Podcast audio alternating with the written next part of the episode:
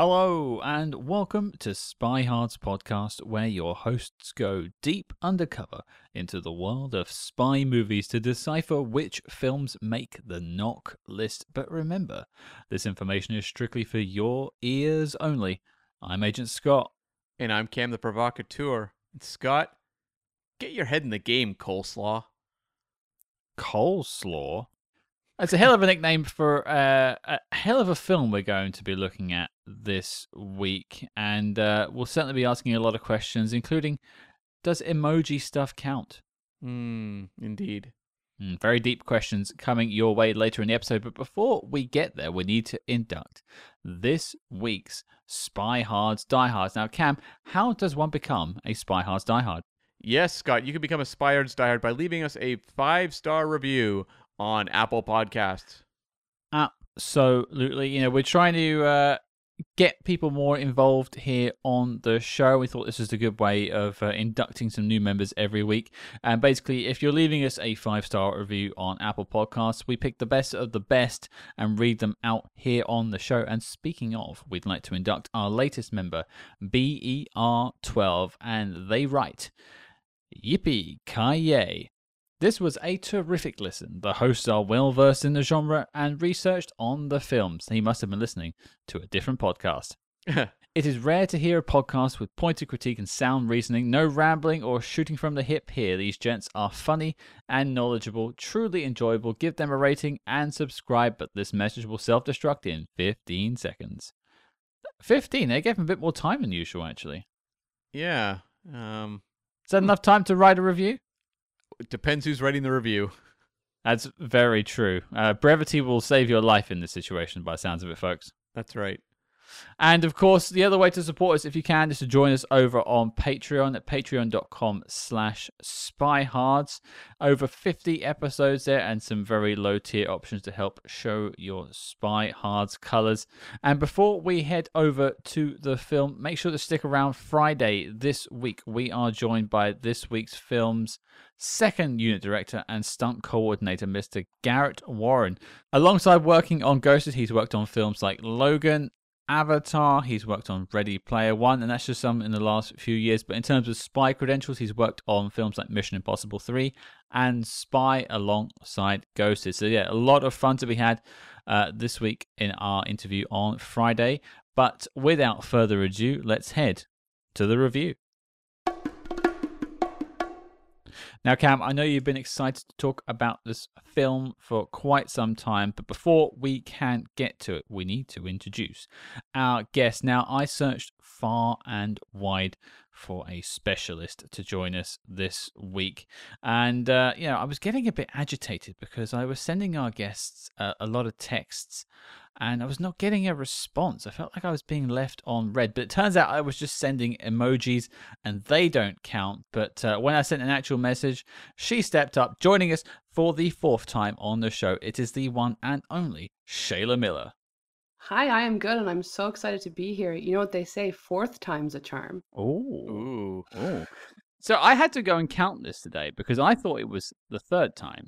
And I realized we'd used your voice in something else, and uh, you were like inserted into an episode, and so this is the fourth time. There you go. That's fantastic. I love that. I'm so thrilled to be here. It's it's great to have you back. I think the last time was the three five five.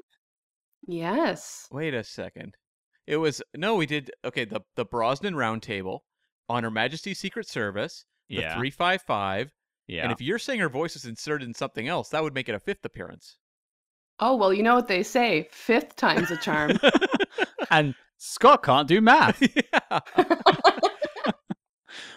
Fourth, fifth, seventh, a hundredth. You're welcome any point here, Shayla. So we're glad to have you back on the show. And I think before we get to the film in question, what's been going on for you the last sort of I think it's been about a year since you've been on?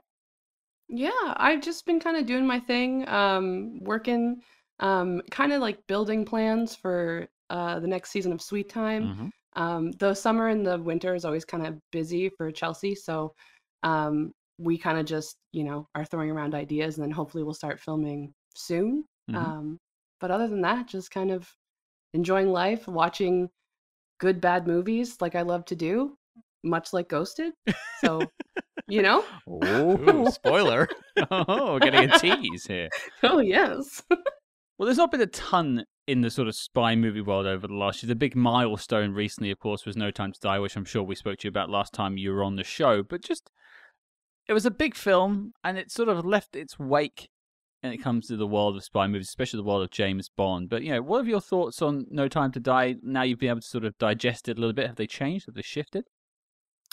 Well, I don't know if they had shifted last time we spoke or not, but if they hadn't, they certainly have now. Um, I kind of like I watched it again and I don't really have a desire to ever revisit it. I kind of feel like I just don't think that they should have killed Bond. And I know it was like new and invigorating and fun, but was it though? Like, you know, we just came out we're, we're, we were like in a pandemic and and the invincible hero that we were supposed to that that gets through anything died because of a virus and I was like, "Oh gosh, that's a bummer." Like it I don't know. It it was there was a lot of good stuff about it. Um but I don't think I would I don't really want to revisit it anytime soon.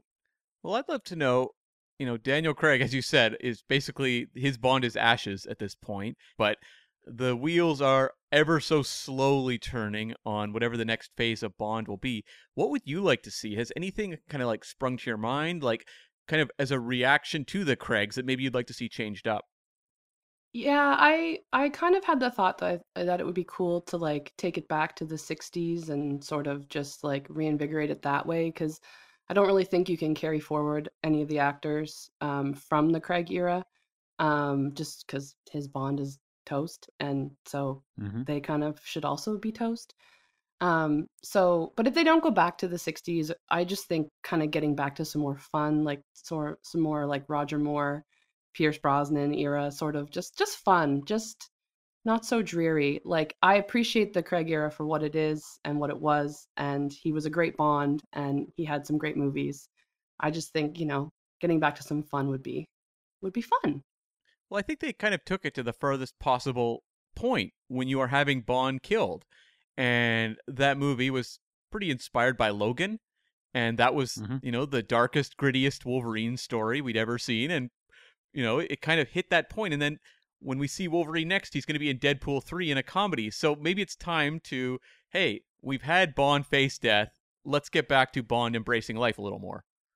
Yeah, exactly. And I mean, Bond follows trends, like you just said, like, you know, kind of went after Logan. So keep following Logan. Sure. Let's go for some more fun. Let's, but maybe also, I don't know, something new and fresh, like new ideas. Don't follow, don't be the Dark Knight. Don't, you know, just, hmm just, just come up with a fun Bond film. If they have to take years to figure it out, that's fine, I guess. Just make it good. Bond famously does love jumping on trends and the trends that are big, the ones that are kind of changing the industry. So I guess my question to you is how is Barbie going to influence the next Bond? Oh, please. I would love it to so much. Put him in a pink tuxedo. Let's go. Let's go. I loved that film. I thought it was so well done. Um, yes, please. Make Bond Barbie. Let's go. Let's do it. She should be the Bond girl. Well, Oh, never know. You get Margot Robbie in a Bond film. I think you get a lot of butts in seats. It's true. Absolutely. My butt would be sitting. Mm. I'll tell you that. I'd be standing and clapping the whole time, but that's uh, Mhm. I'd probably get dragged out of the theater for that. To be fair, and it's it's also interesting. You, you talk about um, Barbie, but one of the things the Barbie film does is, is it's quite meta in it. In its sort of, it's very introspective about sort of the branding and marketing, it- and, and maybe that is the way Bond goes now and becomes more wit. It's like kind of more witticisms, more self-referential humor, that sort of stuff. It could definitely go that way. But I think like if you look at the 27 films, 25 films, if you want to argue with me, I don't care. 27 films. I think apart from five, they've all been mildly funny or fun. Yeah. So maybe Mhm. let's just go back to the sh- the percentage that seems to be quite popular that people talk about the the fun times. And if you look in trends in in cinema, I mean there are a lot of plot based thrillers out there and that, that sort of stuff, but there is a lot more fun in cinema now. We're not in those grim, dark post 9 11 days with the Bournes were coming out. That sort of we've kind of moved on a little bit now, and we're seeing things like Barbie make the most amount of money this entire year. yeah. Maybe it's time to have a, a bit of a giggle at the pictures again. Agreed. Or across the Spider Verse as well. Like these Yeah. movies are the ones that are really connecting. So and they're very energetic, uh, very hyperkinetic in a lot of their visual style. So I think there's a lot you could do. Bond into this. I, I just actually I don't want a a, a metaverse Mhm. metaverse multiverse Bond thing. Let's not have uh, Dalton and, and Brosnan do a Avengers portal scene. We'll probably just never have that, please. I don't ever want to see that. Well, you're kind of. We kind could do it as like a joke. yeah. Uh, as that'd yeah, amazing. Kind of selling it. if Dalton showed up out of a portal in the middle of the movie, you would be applauding harder than if Margot Robbie showed up. It's true. Maybe like he comes out, he's like on your left. It's like what? if Brosnan steps out, it's like for England. It's like ah! everyone's just cheering. Sure. And, and then the other thing as well, just before we get to the film, there's been some films over the last year since you were last on the show, Shayla, in terms of spy movies. Have any jumped out at you that you've caught over the last year?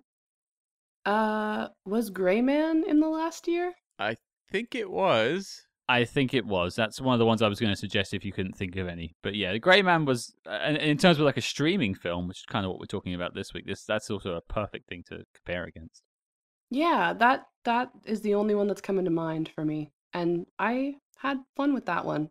You know, even though everybody seemed to hate it, I once again had fun at with the good bad movies. And where did you stand on Mission Impossible: Ghost Protocol? Or not? And where did you stand on Mission Impossible: Dead Reckoning? The fourth film in the franchise. I actually have not seen Dead Reckoning. ah, okay. Yeah, I haven't Wow. gone to Yeah, Barbie was like the one movie I saw Barbie and I saw The Last Haunting of Venice. So did Scott and I. I haven't seen that many. It was good. we saw it together. Yeah. Yeah.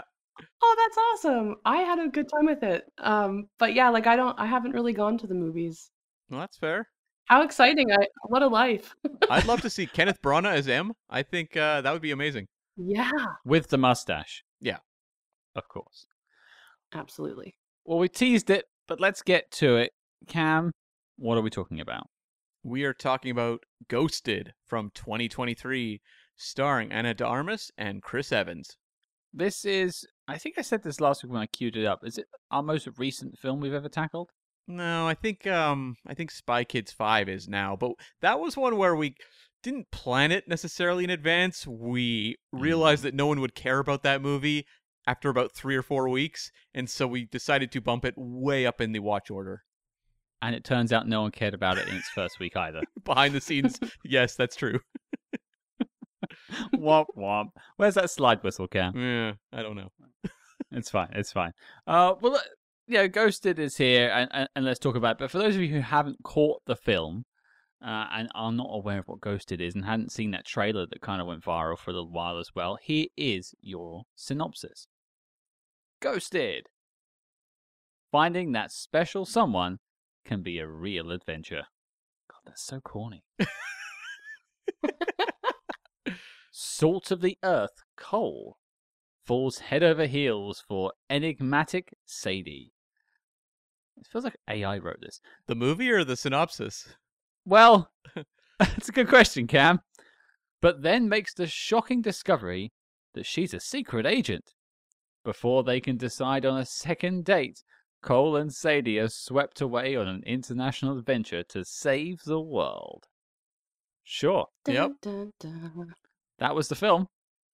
Cam seems unimpressed. Talk about spoilers. Yeah. Okay. Well, let's throw it out there. I hadn't seen it before watching it for this review. Shayla, had you caught it? You mentioned you only ever seen, I think, the the, the Grey Man this year. Yeah, I hadn't watched Ghosted. No, not until not until I got the call from the Spy Hards to hop on board. So I thought, okay, let's let's get Ghosted. Okay, that's that's. I mean, it's Ana De Armas and Chris Evans. It's not the biggest of asks in the world.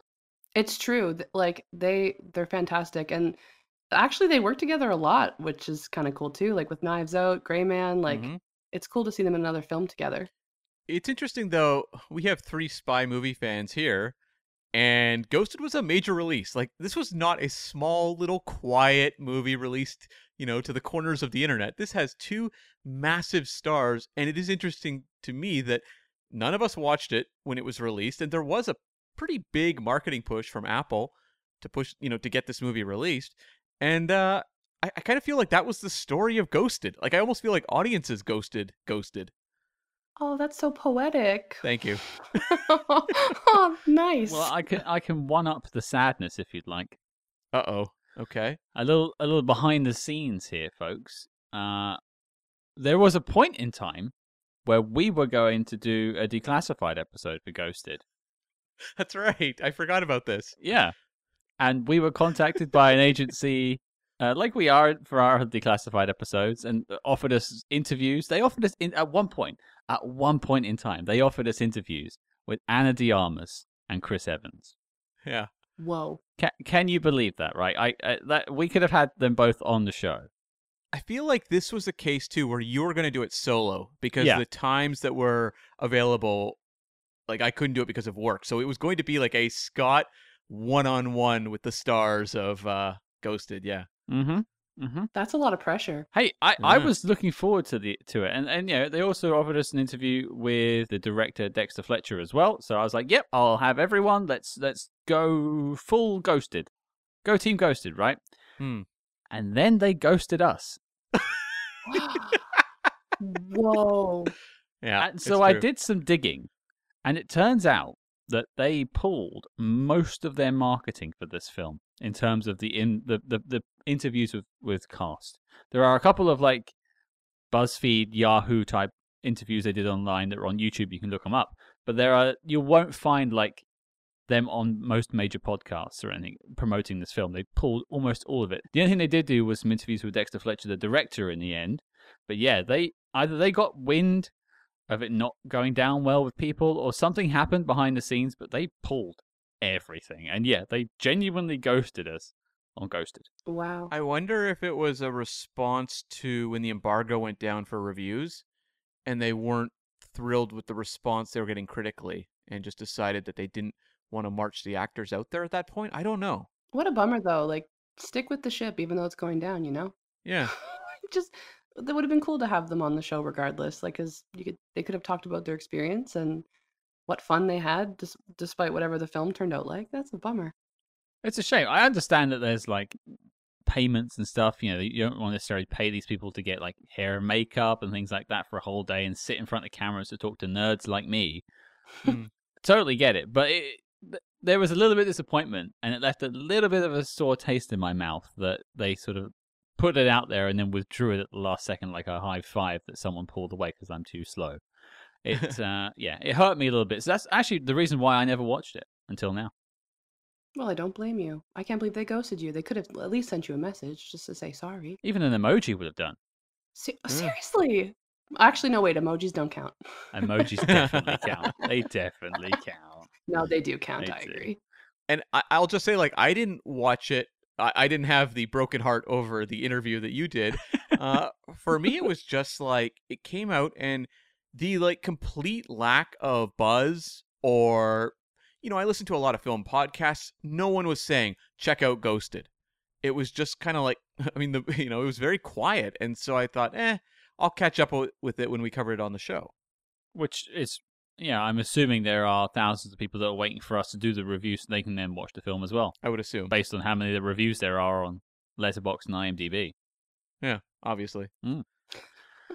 Well, Cam, how did we get Ghosted?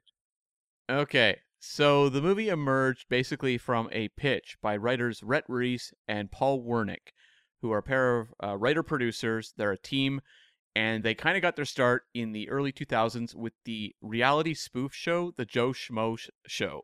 That's difficult to say quickly. The Joe Schmo Show. Try say that three times. Now, yeah. that's not what made them famous, though. That's kind of what got their foot in the door.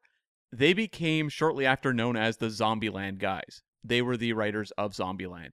And that really kind of kicked open the door for them to become go to studio guys.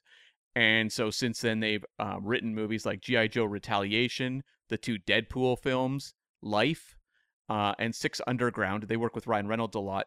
And this was their follow up to Spiderhead, which was a fairly recent uh, film from the director of Top Gun Maverick, um, Joseph Kosinski. And that one starred um, Chris uh, Hemsworth. So this was their follow up to that, and they developed this story and sold it off to Skydance Entertainment, and Apple acquired it shortly after. They have a story credit and a screenplay. So they had basically what happened was they sold this, they had a screenplay, but I think once it was acquired by Apple, that's when it was developed further. Mm-hmm. I don't know what the original concept was, if it changed at all. Probably not. It was probably pretty similar, but they're very, very irreverent in their work. So I do wonder if it was maybe a little quirkier in their initial take. I have no way of knowing. It involved uh, it involved ghosts originally. Possibly, yes. And I think it's around the point that Apple acquires it that Chris Evans comes on as a producer because he plays a major role in putting this movie together. And he's the one that brought in Dexter Fletcher. And Dexter Fletcher was a child star, started out in the early 70s.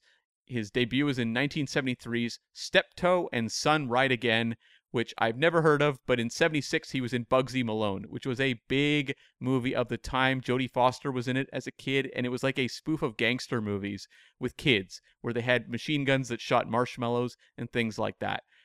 And then over the span of kind of his young life, he appeared in movies like The Long Good Friday, The Elephant Man, The Bounty. As he got older, The Man Who Knew Too Little, um, Lock, Stock, and Two Smoking Barrels, Band of Brothers, Layer Cake. Um, he's in a lot of Matthew Vaughn films. Mm-hmm. And he also pops up in this movie as Raoul, who is the man in the trunk at the very end of the film. Oh, Ah. fun. Fun. I love a good Easter egg. hmm I, I, I did read that he was in the film, but I never figured out where. So there you go. You, you don't really see his face, I don't think.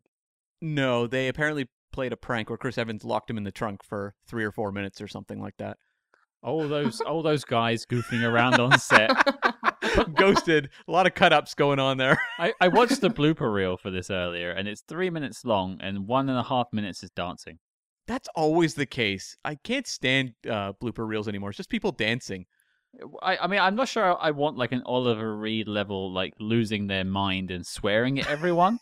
Like that's probably a bit too far, but I don't, I don't know. I, I quite like seeing actors stumble over their words and like, or like, I the the reel for Liar Liar is the one that always gets me because there's is Jim Carrey doing alternate takes and people like trying to throw things at him to get him to break.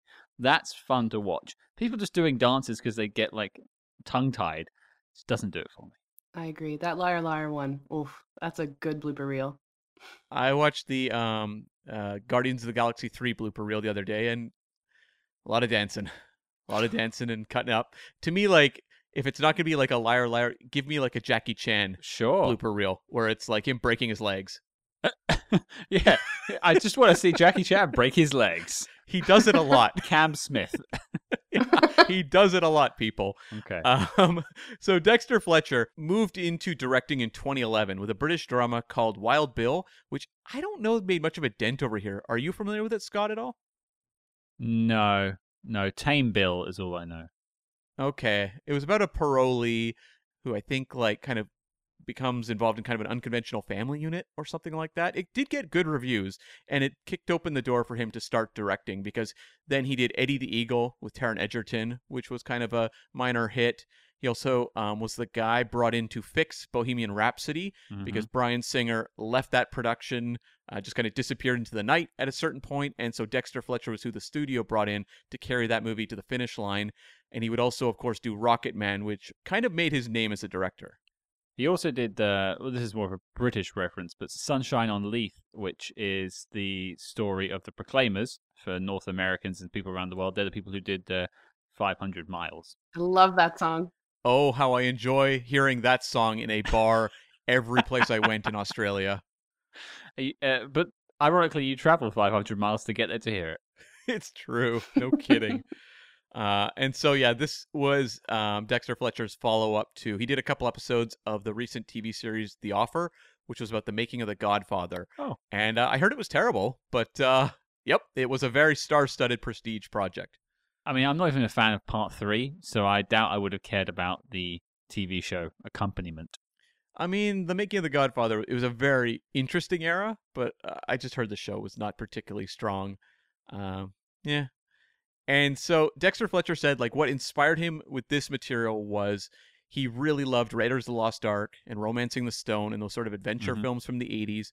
And so that's kind of what he was looking at. but Chris Evans and him brought in two other writers to work on the script, which brought it to basically the finished form. And that was another writing team, um, Eric Summers and Chris McKenna. And they kind of began their careers in different places. Um, Chris McKenna did the 2008 animated film Igor, that was kind of a bomb, Mhm. but uh, it's like an animated take on the character of Igor, obviously. And Eric Summers began in TV doing shows like Three South and Crank Yankers, and also Drawn Together. They both come, kind of come from the animated world, but um, Eric Summers was more kind of the very irreverent comedy world.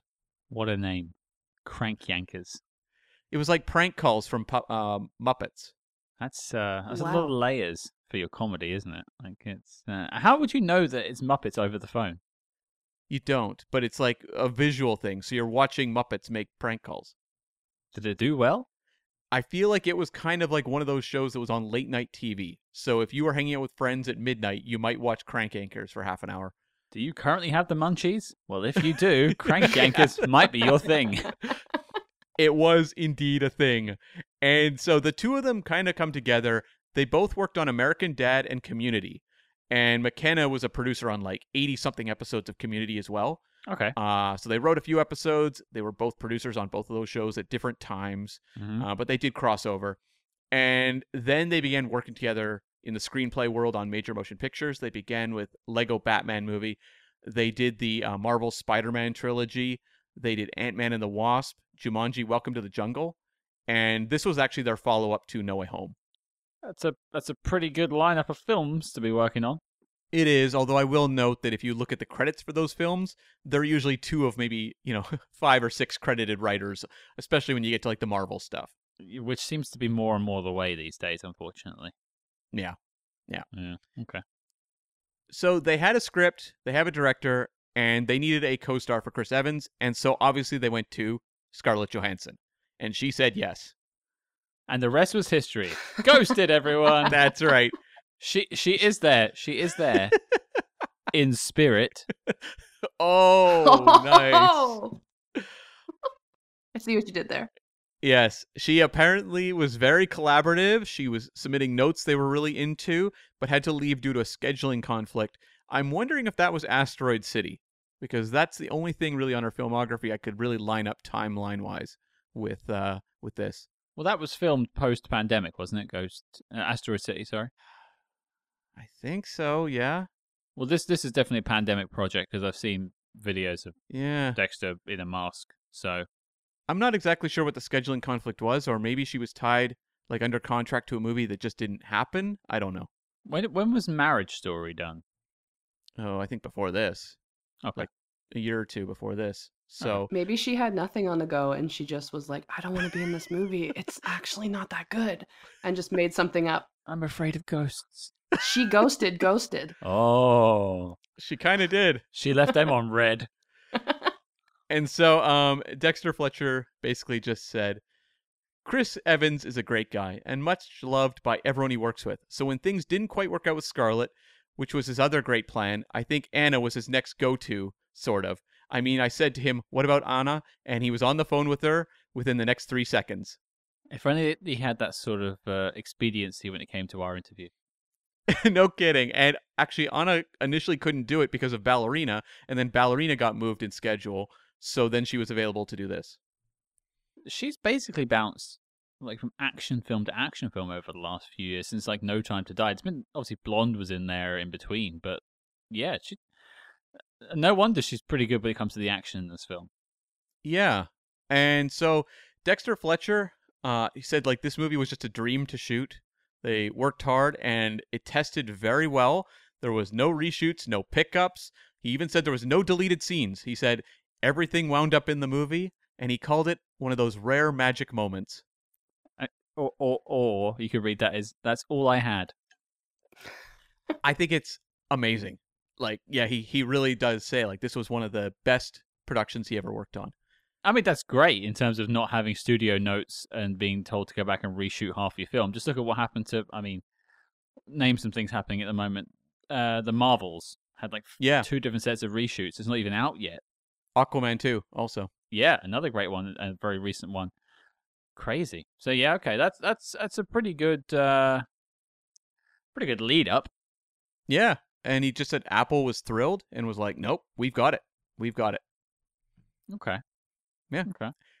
And uh, so, like, the movie obviously didn't open in theaters, so I don't have box office. I'll just say the top three for the year. Number one was Barbie, which we mentioned earlier. Number Mhm. two, Super Mario Brothers, and number three, Oppenheimer. I don't think that'll change before the end of this year. I think it's highly unlikely. And uh, in the kind of the like aftermath, like Fletcher said, he'd love to do a sequel. He was even like throwing out titles like Roasted or Hosted as potential follow-up titles. Scott shaking his head aggressively. You've got something with Ghosted. Like there's a there's a joke there, Yeah. uh, and it kind of sort of sets up their relationship. Why would you give that up? I, I'm just trying to think of like ghost puns you could put in there. But roasted would be kind of funny, and you could have that lady from the market in who was in this movie. I forget her name, but she she's the one that offered um Cole edibles. Like you could you could call it roasted, and then just have oh, like that kind of Mm. roasted. yeah, and have her have her go on a mission. A really laid back spy mission. Yeah, there you go. Low stakes, everyone. We're chilling out here. The Pineapple Express of spy movies. Yeah. yeah, there you go. Listen to the Grateful Dead. It's a very, very uh it's it's like Thunderball, basically. It's a very laid back. Yep, 24 Mm. minutes underwater, but high. Oh, you're selling it, Shayla. I'm loving this. I hate this film now. It's the worst. Throw in some sharks. This is officially the greatest spy film ever. Officially. Ouch. Mm. And because of the fact this didn't open in theaters and we don't have any real sense of what the metrics were and how many people watched this thing, the only thing I could find is sort of a kind of a final button to put on kind of the aftermath of the movie was an interview with Chris Evans where it was fairly recently he was talking about a new project and they asked him about Ghosted and he said Ghosted to me felt like a movie that I grew up on, a movie that maybe we don't see very much of anymore. And the question is whether or not audiences have outgrown those types of films. I mean, technically, I think we did okay on in terms of viewership. Critics didn't like it, but that's more the fault of the movie as opposed to the appetite of the audience. I think the appetite's there. If it's done properly, we could have done better. That feels like a massive non-answer to the question. Yeah. Yeah. Uh, but there is a a little bit, I, and I know you're not a big believer in the sort of trivia section of IMDb, but there are some viewer stats in there. If you did, you stumble across those, Cam? Yeah, but I like it's IMDb trivia, so I could have submitted that. Okay.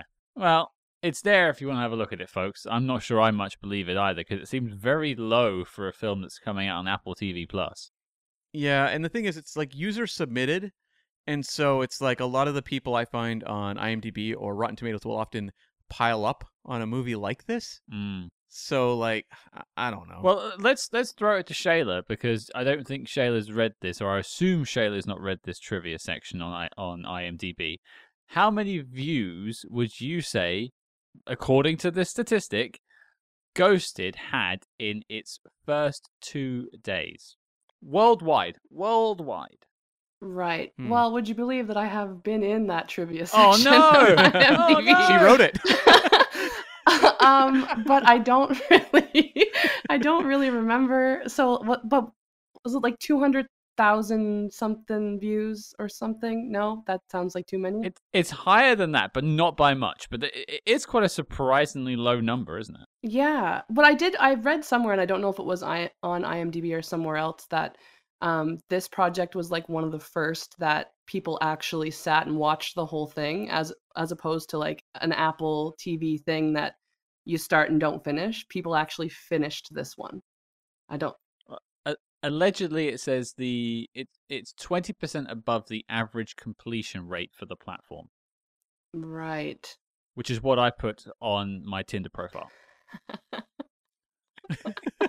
Cam, cam's a late bloomer for that joke it took a little while to grow there. it did, it did. I was also just quickly because I forgot looking up the budget on the movie, and it was like pretty modestly budgeted, around forty-ish million, maybe forty-five. So like, Mhm. it wasn't a huge gamble for Apple. It's not like them spending two hundred million on Killers of the Flower Moon, for example. true true all right then folks we're off to see the tax man let's get ghosted let's talk about this film shayla guests always go first what do you think of ghosted Well, overall, I will say I had a good time. Um, I'm not always Mhm. looking for, you know, a film to redefine the wheel or to, you know, be some crazy good like earth-shattering movie. Sometimes I just want to shut my brain off and have fun. I feel like that was definitely this movie. Um Mhm. I didn't quite feel the chemistry between um Chris and Ana. I think they played off well against each other but not romantically. Um Mhm. but overall, I mean, I had a good time. There were some funny bits. Um I particularly liked the bus slow-mo, like all that bus chase Mhm. was really cool. Um, though there was one part where like it's like all slow-mo and Cole watches these two men like fly out of their truck and like fly by and then they're just gone. They just vanished. They didn't fall down. They did they just fell into the ether. They were just gone. That was fun. Um, but no, I, I thought I thought it was a- I They were thought it- ghosts. they were ghosts. Yeah, they turned into ghosts. They there we go. That's what it is. Yeah. Um, yeah, but yeah, overall, I like I had a good time. It was it was a good bad movie. Like it wasn't a good movie, but it was a good bad one. If that makes sense. Hmm. How do you compare it to like something like because you were on to review the three five five? Mhm. Like, do you compare it along the same lines as that, or which do you see as like the superior film? I suppose.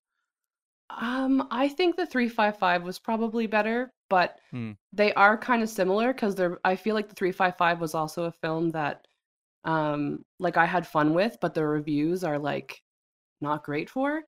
Um, Mhm. Mm. but I don't know. I had fun with both of them. Like they just they were a good time. I I wasn't bored.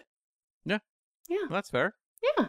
No, I have no objection to anything you just said there because basically that's a lot of what I get from this film too. It's it's for me, it's a fun romp. It's not reaching for five stars, nor is it trying to be. It it's very much happy to be sort of sat in the middle of the shelf and have a fun time with it. And you know, you mentioned like the bus sequence.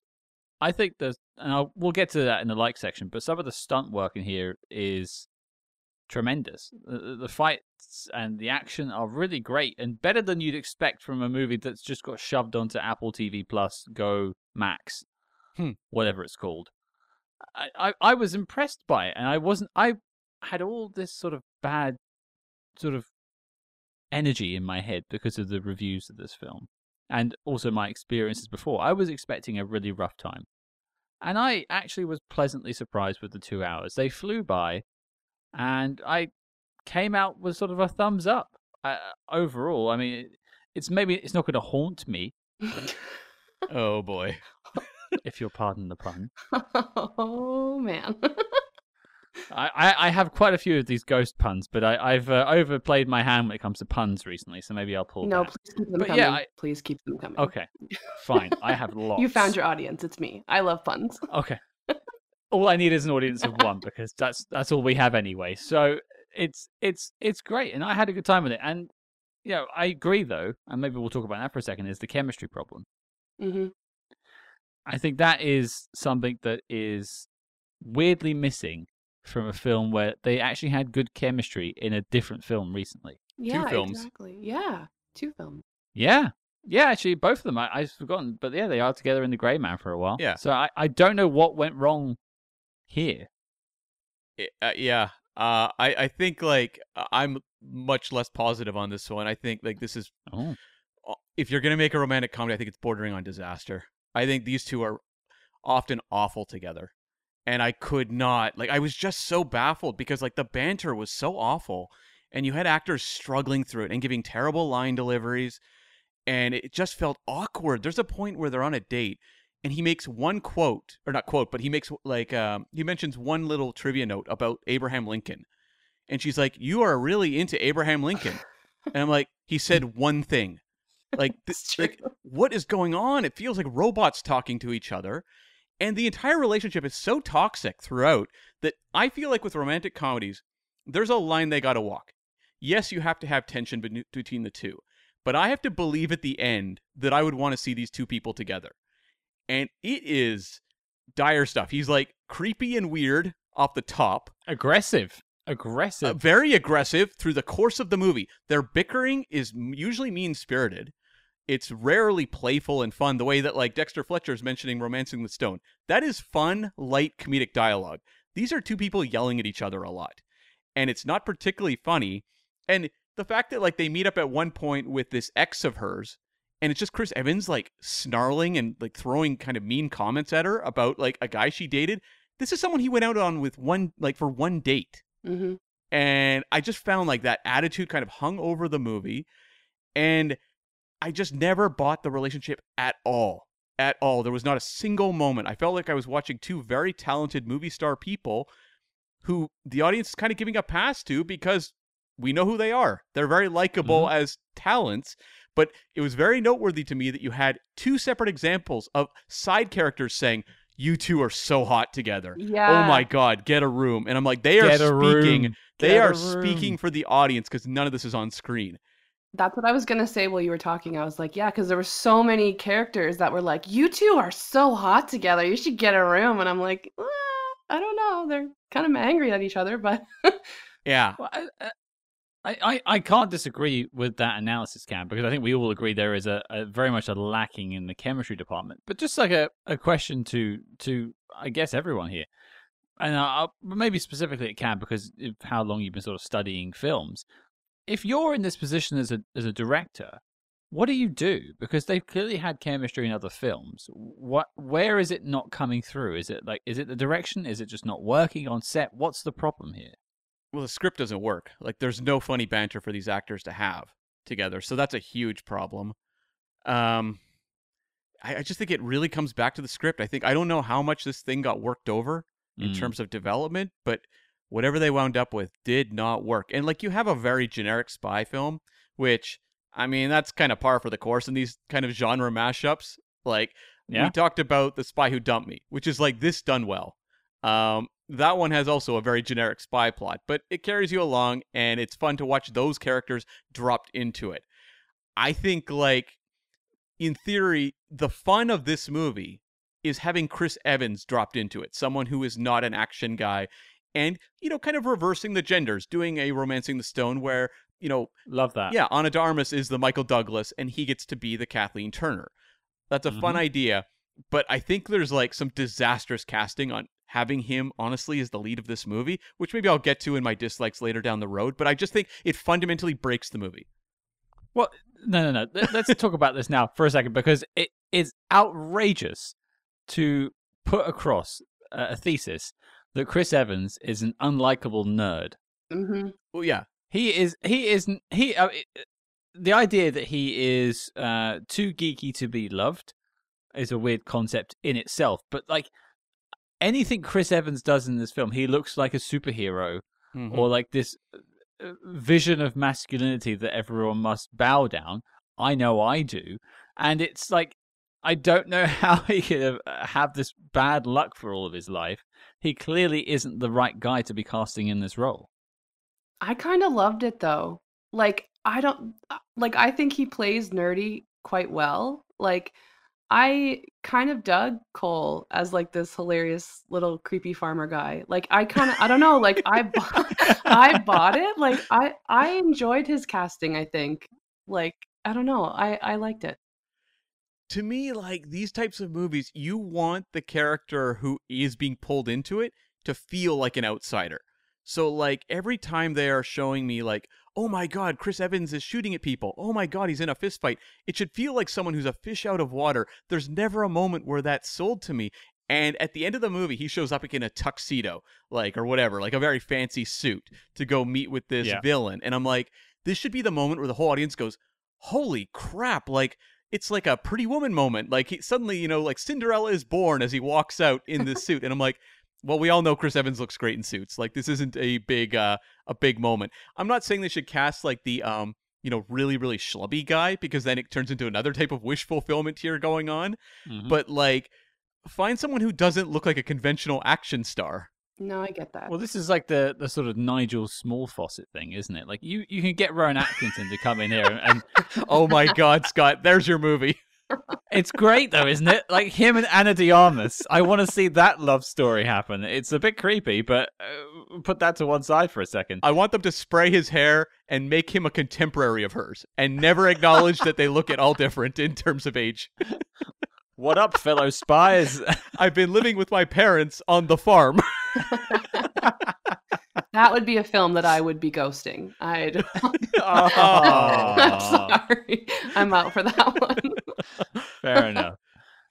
But uh, yeah, I, I, I get I get the point, and, and and if it works for you, Shayla, that's perfectly fine. I'm sure it works for a lot of people. Chris Evans has the range to play geeky, but the the thing that like lets me down with that is he becomes so adept hmm very early on in the film. Like you mentioned the bus ride, which I think is a is a really good sequence. Mhm. But you have, but like it's played as if because they say early on in the film he, he wrestled in high school. Did you tell her that he wrestled in high school? Yeah. No, I've wrestled in high school. And alone. I can't beat people up. Yeah, I, but a lot of uh, can. That's disgusting. How dare you? That's Bring not what I down. meant. That's not what I meant. Yeah, yeah. you were like yeah. shadow wrestling. That was your specialty. oh, shadow. I know shadow boxing. What's shadow wrestling? Do I just grapple myself to the ground? Basically, yeah. Oh, okay. Cam, the professional over here. Hmm. Uh, yeah. So it, it, you just um completely caused me to lose my point there. Thanks, Cam. You're welcome. That was a note that I made though. He did become like really good at everything too quickly. Like cuz the bus ride when Mm. he's hanging off the edge, like the bus thing like swung out and he's just like hanging on for dear life over this big ravine. I was like a nerdy farmer who like keeps bees would just fall. Like whether you did wrestling or not. Like I don't know, like it just seemed like he was too good at what he at at everything. Which maybe he was just lucky, I don't know, but I feel like Shayla, you've touched on something though that like this is becoming a trope that I'm seeing again and again. It's not specific to Ghosted. This is an example of it, but like even the True Lies TV show that Scott and I covered, they had the Jamie Lee Curtis character brought into that TV show, and she's like a specialist in spycraft in like episode two. She's like outdoing, you know, her husband character, like the Arnold Schwarzenegger character. I will specify Jamie Lee Curtis was not in this. It was someone who played the same character as her. Yes, I think it was yeah, Ginger something. It starts with a G. Um, but Gonzaga? nonetheless, the show's canceled. I don't I don't need to know these things anymore. Sure. I think so. Um, but to me, like if you're going to do this type of story, True Lies jumps to mind a lot. You know, the the movie. Jamie Lee Curtis is tied into spycraft at a certain point in the movie. But like the Mhm. thrill of it is seeing someone who through you know, three quarters of the movie is like giving a very like physical performance where Jamie Lee Curtis seems so demure and so nervous and shy. You see the way she is with Bill Paxton's character that when you get her thrown into like that limo chase, it's genuinely suspenseful because it seems like someone that could be in danger. With Chris Evans, I never felt this man was in danger. When it comes to like revolving restaurant scene at the end, he's basically James Bond. it's true. Uh, mm, th- th- I think there could have been more comedy in not having that there, like having him bumble through and stumble into the sort of MacGuffin at the end, yada yada yada. But we'll get to picking the film apart a little bit more. Let's talk about things that we did like, and there are stuff I think I I like a lot of this film. But Shayla, you're up first. Something you liked about this film? My absolute favorite part of this movie that made it completely like worth the watch Mm-hmm. is the whole hitman scene where they Mm. just plow through really great stars like Sebastian Stan, Anthony Mackie, John Cho. They just kill them all in, in like 15 minutes and it's so funny. And I just think about like was Chris Evans just one day like, "Oh, you guys are filming Falcon and Winter Soldier. Do you want to just hop over to my set for a second and just take like an hour of your time and just come on over?" And they're like, "Yeah, let's do it." I think that scene was absolutely hilarious. I was like laugh out loud, all near tears, like especially when like John Cho's character bites the dust. The what was the leopard? Hmm, He just yeah. and then like God the bounty hunter, please. That's hilarious instead of dog the bounty hunter. I just thought that that scene was unbelievable. it was so funny. it's funny, like that is a moment, and actually, you are kind of correct. Chris Evans just texted them to show up. Did did he? Yeah. Amazing. really, It's like a fun little Marvel reunion. Wow. How fun. because uh, Chris Evans seems to be a delightful guy that everyone likes Mm. to be friends with. So yeah, uh, he makes sense as a producer. He can just text up famous people to show up in his movie um, at the drop of a hat. But no, like I think that scene, I really enjoyed it too, and I think it does something that a lot of the movie doesn't do, which is it has an element of surprise. And if you're going to make this type of movie, this is an old template we've seen a billion times, and it's going to be made a billion more times in the future. If you can't take like a really fun like wrinkle on it, like it's just not going to really click i think in the way it needs to and it was a scene like this that i thought this is where you should be looking with your movie like there is genuine surprise that because we are all used to the star cameo in one of these movies and the fact that they like had anthony mackie show up and i immediately was like suddenly like looking at my phone quickly like wait is anthony mackie in this i didn't realize he was a cast member of this and then boom even before i could look it up you know you had john cho showing up that i thought was so fun and delivered in a way that you know I won't remember a lot of this movie six months from now, but I will remember that sequence. Exactly. We just have to kind of forget that like God the bounty hunter who's like a specialist bounty hunter didn't hear a car coming at him full speed. Like we'll just have to ignore that part, but still fun. Yeah. Plot details. Let's not get bogged down in these things, you know? It's true. You just got to turn your brain off. Like I said, just turn your brain off. Don't think too hard. Yeah. It doesn't Yeah. want you to. This film does not want you to think. Nope. No, please do not think. But I know I completely agree as well. I think it's a, a really fun scene, and I was convinced that they'd shot Sebastian Stan away from the other two, like it was composited together, Mm. because there is a lot of blue screen work in this Mhm. film, and you can see the seams a lot of the time, which is a budgetary thing. I understand these constraints. I'm not going to complain too much about it, but. I actually found out from watching the behind the scenes stuff that they are in that car together. Mhm. So he, uh, I, I mean, it's also quite fun to find out from Cam telling me that he did just text these people because obviously they have a really strong friendship. It's also fun to know that Chris Evans' friendship with Scarlett Johansson isn't strong enough to bring her back into the film. I mean, they did kill her off in the Marvel uh, universe, so maybe that's what it is. Maybe maybe she's bitter about that. Possibly. Maybe because it should have always been Hawkeye. Should have been Hawkeye off that ledge. Mm. Throwing down Shayla. Okay, why why should it have been Hawkeye? Come on. I just don't like him as much. I like him, but I just think that Black Widow deserved to survive more. What did you think of the Black Widow film? I liked it. It wasn't like top tier Marvel or anything like that. Like even talking about Mhm. it now, I don't even really remember it, but I was never bored. I know that much. Like I don't I didn't come away being like, "Oh, that sucked." I thought it was a fine film. It might have been top tier late stage Marvel, although looking at Mm. uh, kind of the, the territory we're standing in now. It's it's no Eternals. No, it I is didn't not. even see that one. I don't but I hear awful things about that one too. so- Just go with your gut and leave it Mm. there. It's absolutely fine. uh, but hey, at least you get Moonraker in in uh, Black Widow. Mm-hmm. Yeah, that that yeah, that was nice. I liked that. It's a nice touch. But uh, Cam, I'll throw to you something you liked. I thought the villain casting was fun.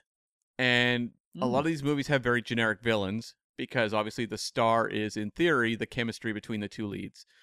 And so you often get like a character actor popping up as kind of a disposable villain. But I thought that like Adrien Brody, I have no idea what he was doing in this movie, but if you're gonna give me a kind of generic villain, give me like someone like Adrien Brody who's like, I'm gonna play this as some sort of like bizarre French character that uh, I- don't even know what he's up to that much, but every time he's on screen, I'm like, that is that is like a, a movie star. That is someone who can walk on, do something strange, and I'm paying attention. And to a lesser degree in terms of um, you know, time on screen, but I thought Tim Blake Nelson showing up as like this Russian torture expert who's using insects, I was like, this guy is the best. I love Tim Blake Nelson when he shows up. He was fantastic on the Watchmen TV show from HBO a while back, but he's just one of those invaluable character actors. He's actually going to be back in the Marvel universe pretty soon as the leader, but to me, he was so much fun, and I was genuinely disappointed that he was dispatched so quickly because I would have happily watched him a little bit more. And uh, I will say, as someone who has dealt with ants in their apartment relatively recently, his whole ant torture element uh, really struck a chord with me. Oof. Yikes. Mm. It's uh, it's interesting that we have finally had proof on the show. Those that have been listening since the beginning, we finally have verbal proof that Cam is terrible with accents in films because he just gave a stamp of approval to Tim Blake Nelson in Ghosted because that might be It's a terrible accent, but that's the that's the joy of it. Like he's just completely going over the top campy. okay, fine. Even Adrien Brody was like French-ish. Yeah. Like I I don't like his accent was all over the place. but he was still fun. Yeah. He was I I don't know I just it, that Tim Blake Nelson guy really just threw me off because he couldn't like nail down what he was. He just sort of bounced around a lot. But I'll agree with Adrien Brody. I think he nailed it. Yeah, and even Mike Moh, who uh, played Bruce Lee in Once Upon a Time in Hollywood as more of the physical adversary, the one who has the fight with Chris Evans, like I would like to see what he could do with a little more of a fleshed out part because even just like in the action moments, he was pretty pretty commendable. Yeah, fair enough. And speaking of action moments, I'll chuck in my like then. And it, and it kind of connects to this week's interview. For those who sort of didn't hear at the beginning, we're we're speaking with Garrett Warren, who acted as the second unit director and the stunt coordinator for the film. Because I was watching this film and I got to the end, and one of the things that jumped out to me was just how great the fight sequences were. Like it reminded me a lot of a film we've mentioned uh, early on in this review. And there's a lot of connective tissue. Is the Spy Who Dumped Me Mm-hmm. that film is pretty average story, great performances, and it's elevated by its physical stunt performances. Turns out Gary Powell is the man behind that film, and you can tell that sort of Bond prestige came with him to that film, carried through. He knew what to do with the money they had. And, you know, you look at um, Garrett Warren's filmography. I mean, this guy worked on Logan, film we mentioned earlier, Avatar. He's had a long running career uh, working in stunts and second unit uh, direction. And that has come through here. He has elevated those sequences that he has been in control of. So much so that I had to immediately email him when I finished watching this film to say, hey, this is fantastic. Do you want to come and speak with us? And he said, yes. Very pleased to bring you that interview later this week. But that's not happened to me before. I've not watched a film and by the end I think I need to I need to email the stunt coordinator because it was that good. And Dexter Fletcher in interviews talked a lot about this bus sequence Mhm. and that like that was it seems like his primary sort of focus on this movie. Yeah. And this is a guy that comes from musicals and so like he's very technically minded. So in some films we talk about it's very much the director hands off the a- the action stuff to the second unit and Mhm. it's just gone. Whereas it seems like Dexter Fletcher was very involved in that and very passionate about that sequence. Maybe at the expense of some of the other things in the movie, I don't know, but it seems like he cared about that bus sequence and I am at a point where I am so used to bad action in movies hmm that it is a surprise when you see something that's well put together. And I think that is a little more where the uh, Raiders Lost Ark element comes into play. Like you can look at that truck chase in Raiders, which is on a higher tier. I think everyone involved would agree with that, but you can still see that like there's an attempt to create a memorable truck chase in this movie, and it does click. Trying to use that sort of setting in interesting ways, I think it's very successful at doing that. And of course, you also get a little shout out to a view to a kill in there as well. That's Did right. Did? Everyone, everyone's processing that when Bond is hanging off the ladder of the the the, uh, the fire truck, Oh, and then Chris Evans is hanging off. Oh yes. had to explain okay, that. yes. Everyone at home got that, obviously, because you're all great spy movie fans. We interrupt this program to bring you a special report. Calling all agents. Keeping the lights on at Spyhard's HQ ain't cheap. And frankly, nor is feeding the school of attack piranhas. So we need your help. Roger that, Scott. Only at the Spyhard's Patreon can you gain access to exclusive shows like Agents in the Field, which tackles non spy films starring your favorite spy icons, and The Debrief, where we channel our inner solitaires and predict how the big spy movie news of today will impact tomorrow. So make like a Treadstone agent and activate your Patreon membership at patreon.com slash spyhards today. Cam, tell the people what we have in our sights this week. Scott, we are returning to Kevin Costner's 1990s glory days to revisit 1992's The Bodyguard. Will we always love this movie? We will have to find out. But before this message self destructs, Cam, resume the spy chinks. Uh, but I'll throw it out to anyone else. Any other likes? I'll, I'll say like like just in terms of like the physical action stuff, like it it's it works. Like you believe Ana de Mhm. Armas is involved in action scenes. Like Absolutely. it's not a movie that is failing its actors at conveying them as action heroes in the movie. Like it does work. No, and you can see that. Oh, yeah, I mentioned it earlier. She's been doing a lot of these sort of action spy films or just action films recently. We've got Ballerina coming up soon, which is again kind of dipping its toe into the spy world as well. She seems to be like the new action hero of our age, and I'm I'm glad to see it. Yeah. Uh I guess we'll see how long it lasts. Uh, I don't know that a couple of these have clicked with audiences, but you're one roll away, right? Yeah, well, yeah, No Time to Die. I think it's just one of the highlights of that film. And you know, Shayla, you were talking about that earlier. I, I don't think you could argue that Paloma was a, a downside to the film. No. Yeah, no, she was an upside for sure. Loved her.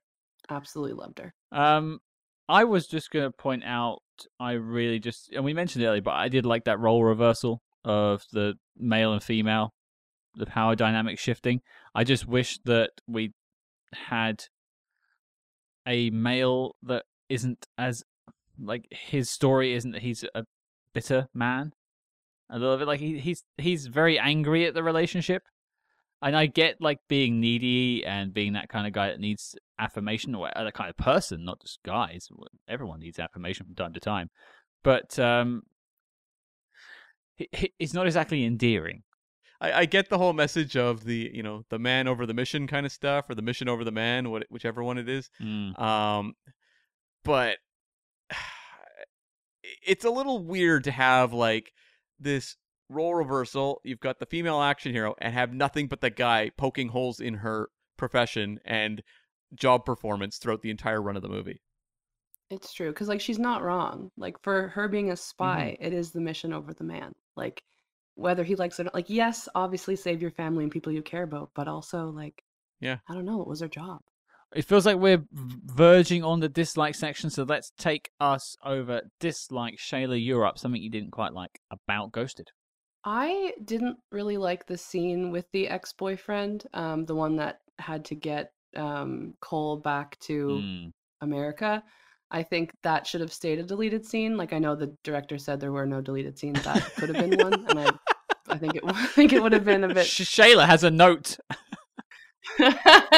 I do, I do.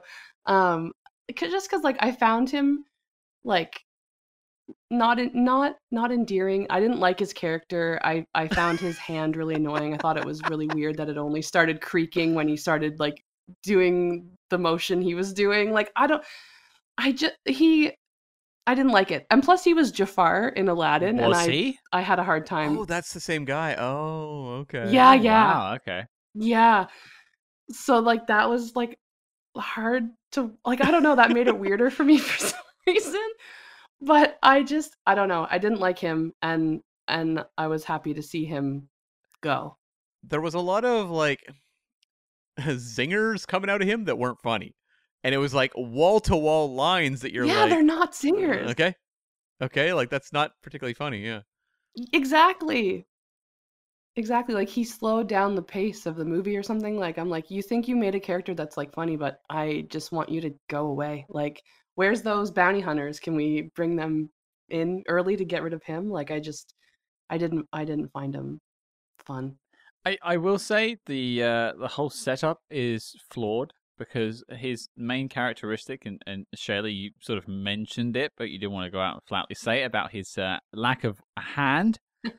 and uh, he, he laments his Mhm. inability to use said hand.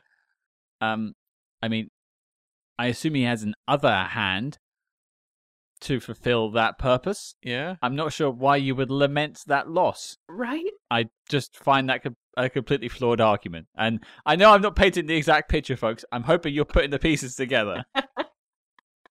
I mean, there would be one hand that you would be better at it with than the other. So I get that he lost his dominant hand, but he could figure it out, I'm sure. but like, if you lose your dominant hand, your other one becomes your dominant hand and gets better at stuff. Like you, like if you true. are become blind all of a sudden, your other senses get better. Like surely his left or his right, whatever's the subdominant hand, is now the best. You would think. But I- How have we got here? Why are we here? We're back to Scott and his shadow wrestling. Oh, he's ghosting in the corner. Uh, well, save save us, Cam. Something you didn't like. I mean, we've talked about the uh, chemistry between the two, which I just think is really dead. Uh, bafflingly so. I just don't even understand like how these two are so flat together. But we've kind of talked about that, so I'm gonna just pinpoint a scene just like Shayla did. We have just celebrated mere moments ago, like the Hitman scene and how fun those cameos were. The Ryan Reynolds cameo at the end of this movie should have been on the cutting room floor Dexter Fletcher says there's no deleted scenes. This was a deleted scene, calling out to be a deleted scene. Look, people, filmmakers out there, having a Ryan Reynolds cameo is no longer special. He does them constantly. It's so true. He is just like everywhere. Uh, Hobbs and Shaw, I remember, but there's so many where he pops up quickly. And this felt like, and I believe this was the case, he was in, you know, texting back and forth with Chris Evans, and he's like, oh, I want to do something in this movie. That doesn't mean it has to make the finished film. And I seriously doubt Ryan Reynolds is sitting down with the family to watch Ghosted to see if his cameo is in the movie. I don't even understand like the real comedic seat, conceit of this. It's just like, I guess the joke is he doesn't have genitals anymore, but like it lands right in the middle of the big climactic action sequence and it just disrupts all the flow. The whole movie stops dead. It reminded me a little bit of do you remember the era earlier in the DVD era where they would put out like comedies like 40 Year Old Virgin or something Mm-hmm. and it would be the extended for DVD version where they would just throw in like 20 minutes of deleted scenes that would completely disrupt the flow of the movie. That's what this felt like. I did really like his I got 20 vision though, that line Mm. instead of 2020 because he has an eye patch. I thought that was funny. But then from there, all of his dialogue was downhill. But his suit looked like James Bond in T- Tomorrow Never or in The World Is Not Enough. That was cool. It did, yeah. It was more like placement. Like it's not particularly funny, but Mm. there's other characters that aren't funny in this movie. Why like why place that character there? True. It, it, it begs the question if Chris Evans is texting all of his friends to come and be on this film, did any of his friends ghost him and not reply? Which Avenger said no to this? Well, all of the main ones. yeah, where's Robert Downey Jr. in Ghosted? Chris Hemsworth. yeah, yeah, okay. Um, I don't, I don't think they would have. Uh, could you imagine Chris Hemsworth popping up in that assassin scene? I would have liked that. That would have been nice.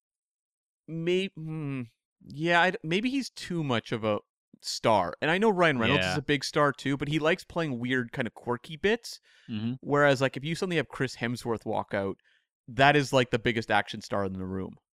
Would have been funny though to just like also have him come on and just like kill him in a scene because like he's really good at comedic stuff and maybe if they would have actually had him instead of Ryan Reynolds maybe like he could have made that scene better. I, I yeah, I, I- I wonder too how Chris Hemsworth would have played the lead role in this movie because I think of him in like, for example, the Ghostbusters, uh, 2016 movie. He's like really funny in that, and despite being this towering, you know, mountain of a man, can play very like goofy. And it would, I wonder if it would almost feel a little bit like Channing Tatum in The Lost City, which I thought like that was a movie doing the romancing the stone story, but like with a fun twist where like the Channing Tatum character is a complete idiot, like a total Mhm. himbo. Yeah. And I wonder if like that's something like Chris Hemsworth would have brought a little more of that kind of sensitive himbo-ish quality versus like Chris Evans has a lot of strengths, but I don't think he's very good at kind of playing naive and very like well, just like a shrinking vi- uh, violet kind of type. Well, I've not seen him do it successfully yet. Let's put Hmm. it that way. He could still crack it, but yeah, now you mention it, Chris Hemsworth in Ghostbusters is a very good shout because he's definitely got that sort of.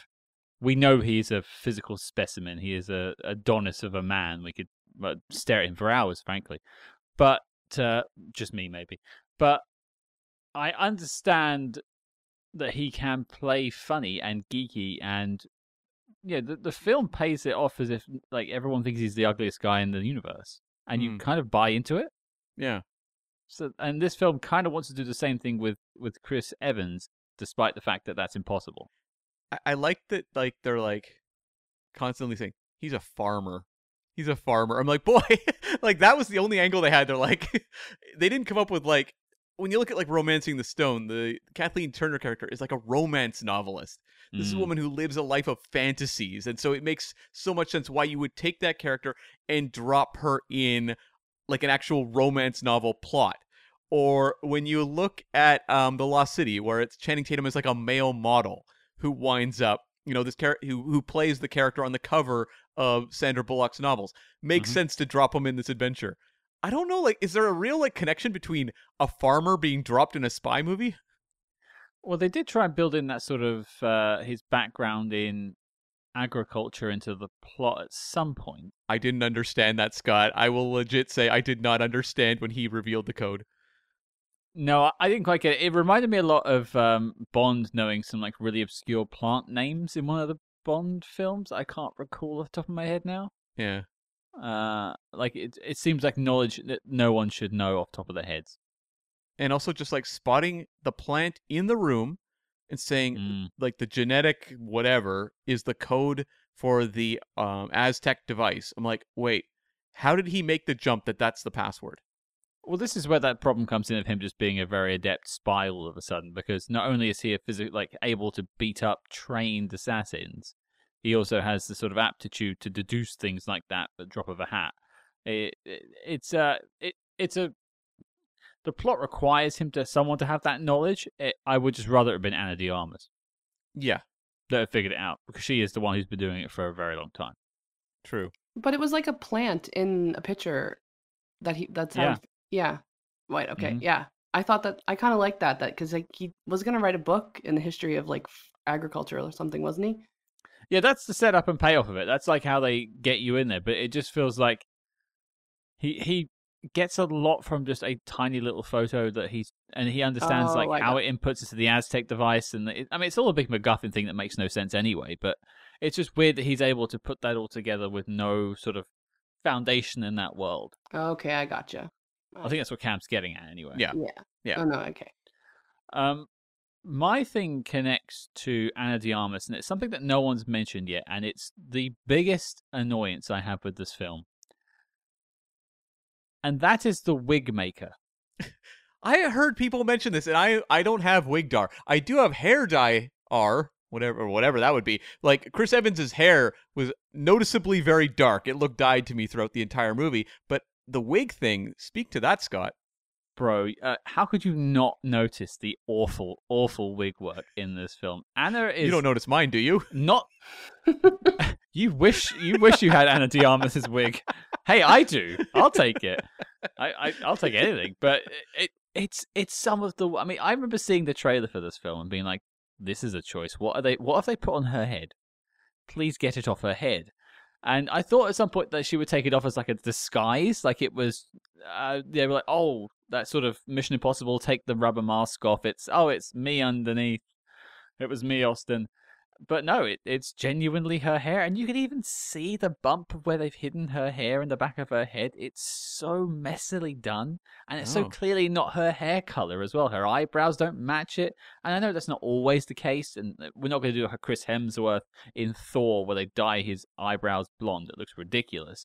Yeah. but there are ways of mitigating it and blending things together. This film makes no effort to blend it together, and then to add insult to injury, and I know I'm going off on one about wigs, people. You are very passionate about the wigs. I'm loving this. It gets worse because at the end of the film, there is a future scene where she has her natural hair and it looks great. And you just think, where has this been for two hours? She has great, fine black hair that she should have outstyled proudly. And they hide it the entire film. And for like the, it actually feels like it all falls into place at that last second because it looks like her head. hmm Discuss. I had all these same thoughts. You're not alone. You are not alone, Scott. Thank you. I felt the same way. I didn't understand why they had the blonde stuff going on. And in the last scene, I was like, there it is. She looks that's that's her hair. That's great. I don't know why they decided to do that. I I but I'm with you. I did notice that. It's nice I'm not the only one with a wig dar. Nope. I'm I got a good wig dar. Was anyone with me with the hair dye dar? Is that hair dar? Uh, sure. I don't know. Uh, n- uh, n- well, I can't say it jumped out to me. Actually, I'm sorry. Oh, It- okay. it- I didn't notice it with Chris, but I definitely have the hair dye dar, hair hair dar, whichever it is. Like for other movies, like if you know the hair is so dark and the eyebrows are so dark, and you know it just doesn't Mhm. work. But Yeah. with Chris, I didn't notice so much. But maybe that's just Hmm. because Ana's was just like so glaringly bad.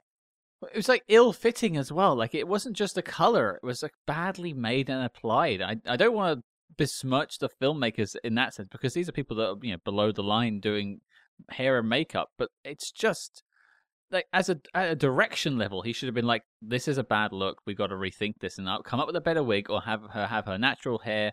there's lots of reasons behind the scenes they could have been having a wig. Maybe they were trying to protect her hair to doing another shoot or something like that. I don't know what it is, but it just looks bad.